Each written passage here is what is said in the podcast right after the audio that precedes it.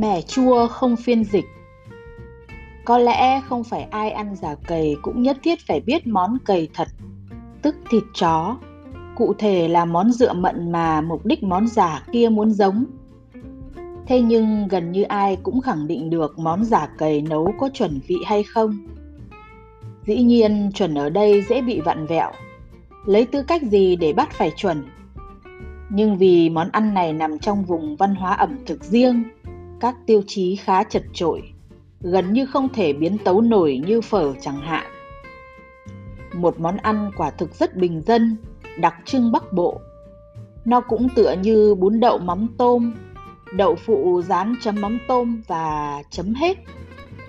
Nguyên liệu thì đơn giản, thịt chân giò thui xém ngoài bì, riềng, sả, nghệ, mắm tôm, giấm bỗng hoặc mẻ.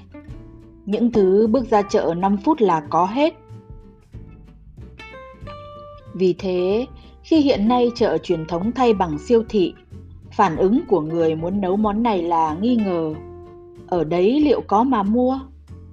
Nhầm nhé, siêu thị bây giờ bày sẵn đồ từng cân từng lạng tinh tươm. Chân giò thui sẵn, sạch sẽ, vàng ruộm bắt mắt. Yêu cầu chặt ra từng miếng là được đáp ứng liền. Các thứ như riềng hay sả, nhiều phần đã được xay sẵn đóng vỉ. Mắm tôm đóng chai nhựa nhỏ đủ một hai lần nấu. Thậm chí rau răm cũng sẵn. Chỉ việc nhặt vào giỏ, ra quầy tính tiền, trong cái mát mẻ của điều hòa không khí. Đến lúc ra khỏi không khí mát mẻ đó, về với cái bếp nóng nực, ta mới sực nhớ. Thiếu mẻ. À, siêu thị không bán mẻ hay giấm bỗng, những thứ không lưu trữ được lâu. Mẻ làm từ cơm nguội lên men, còn giấm bỗng nấu từ rượu nếp. Mặc dù không ra dáng mỹ vị gì, giá chỉ hai nghìn đồng là vừa đủ nấu một bữa. Nhưng không có một trong hai thứ phụ gia này thì món giả cầy không thành. Cái thứ sền sệt màu trắng, nhìn không bắt mắt mấy, mùi chua chua rất khó ngửi với những ai chưa quen, nhưng nó lại không tầm thường về hiệu quả. Vị chua ngan ngát đặc biệt cùng độ sánh của mẻ đi kèm vị thơm hăng của riềng và vị đậm hơi gắt của mắm tôm quyện với nhau qua các thao tác ướp, xào và đun kỹ để khéo tôn vinh chủ thể là thịt chân giò. Đã từng tặc lưỡi, chả có thì đừng, không có mẻ thì cho mấy thìa giấm gạo thay thế. Ơn trời là siêu thị cũng bán giấm gạo đóng chai chứ không đến nỗi giấm hóa học.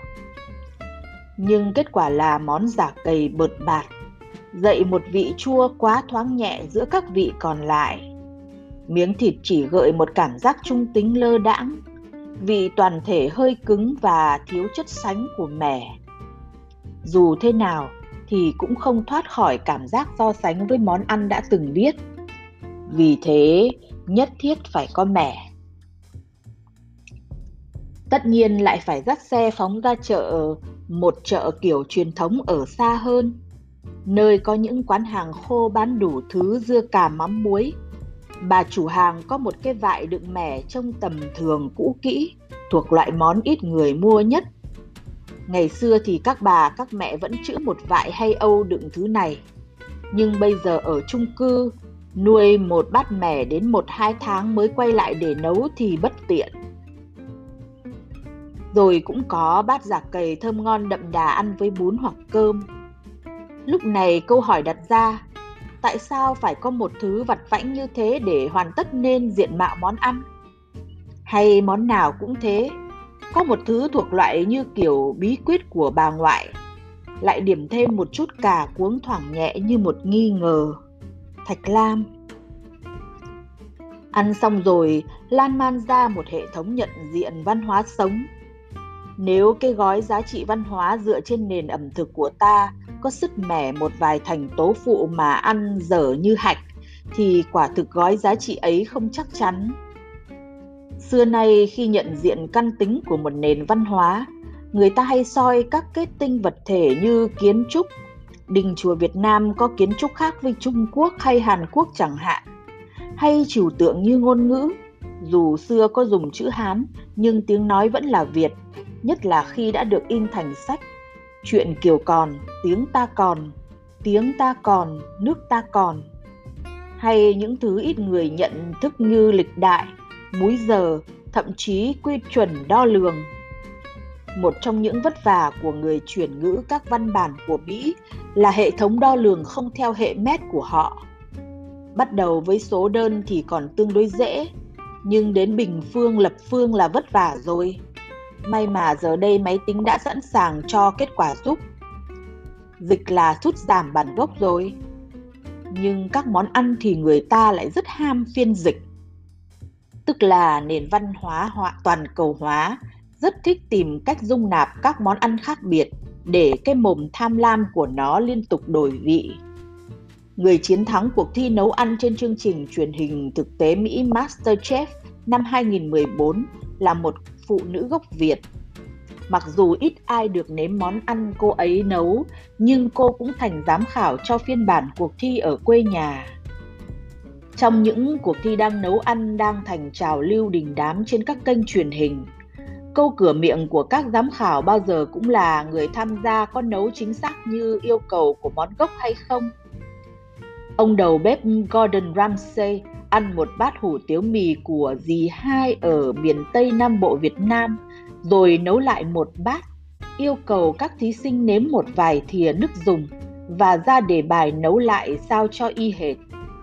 Các thí sinh của Hợp Chủng Quốc với đủ nguồn gốc văn hóa giống như các dịch giả đa dạng bắt đầu chuyển ngữ từ một ngôn ngữ thứ hai theo phong kiến thức của mình ra một ngôn ngữ thứ ba. Đại đề hủ tiếu mà ta cũng thấy họ dùng ớt chuông, kiểu ớt ngọt Đà Lạt.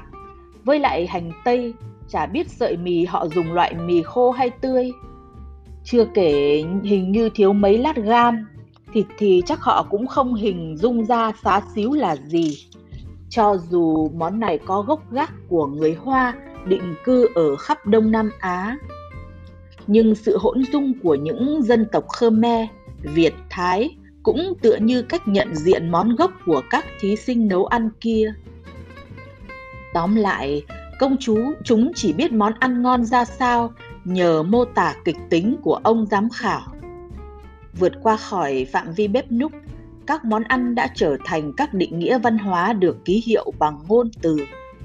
Các đầu bếp là những dịch giả, lúc này cuộc đánh giá cũng sẽ lại là dịch là phản hay thế nào là tín đạt nhã đây. Món giả cầy của tôi có đủ giúp tôi tự tin rằng mình là dịch giả chân chính của nền văn hóa ẩm thực nhiều ngóc ngách này không? Ở đây tôi mới rón rén nói đến một cái ngách, niche, rất hẹp của mênh mông đồ ăn này. Vậy cơ hội nào để mô tả một món mẻ? Tôi cũng đang làm cái việc gắng, gắng nói đến tầm quan trọng của nó đây. Mẻ góp vào một trong năm vị cơ bản của ẩm thực Việt, chua, cay, mặn, ngọt và đắng. Tuy nhiên cũng có hàng chục thứ rất là Việt, cũng tạo được độ chua, chanh, chấp, dọc, me, cay chua, xấu. Họ hàng của mẻ là giấm và bỗng. Mỗi thứ lại cho vị chua chẳng giống nhau. Mà cũng không chỉ dân miền Bắc dùng mẻ. Ở Nam Bộ có canh chua cá lóc hay cá linh nấu mẻ chẳng hạn. Rồi cứ tưởng mẻ chỉ nấu canh với giả cầy, mới nhớ ra món dạ chả cá nức tiếng cũng phải có mẻ. Người ta nói ở nước ngoài có khi phải dùng sữa chua không đường thay mẻ. Tôi nghĩ đến cảnh vào thời xa xưa, một người Việt vô tình để vụn cơm hay cháo bị lên men trong niêu đất. Một ngày mở vung ra thấy một mùi thơm khác thường, nếm thấy vị chua cũng không giống thứ chua nào đã biết. Người ấy bắt đầu thử dùng để pha chế những món ăn cần vị chua trong những ngày nóng nực. Cái thứ nóng ẩm khó chịu đã gây ra mẻ. Những sự eo hẹp của hoàn cảnh lại làm nên cái tinh túy của đời sống. Quả là một ví dụ xuất sắc cho sự sinh tồn tự nhiên hòa hợp đến thế. Nhưng vào thời nay, khi chúng ta sống ở khung cảnh tách rời tự nhiên, ta hay có xu hướng chấp nhận máy móc hóa lối sống cho đỡ mệt đầu. Ừ, Nhưng mà chính sự cách rách phiền phức, dù là tí chút thôi, của việc thu nạp đủ nguyên liệu như món mẻ chua kia cũng là một dây nối cái đời hiện đại của ta với truyền thống. Truyền thống nào mà cũng chuyển giao êm xuôi cho thực tại thì có lẽ thực tại chẳng có cơ hội phát triển. Đến ngay cả tôi, tôn thờ sự tiện lợi, cũng đã chẳng phải đầu hàng khi phóng xe đi mua bằng được lạng mẻ chua đó sao?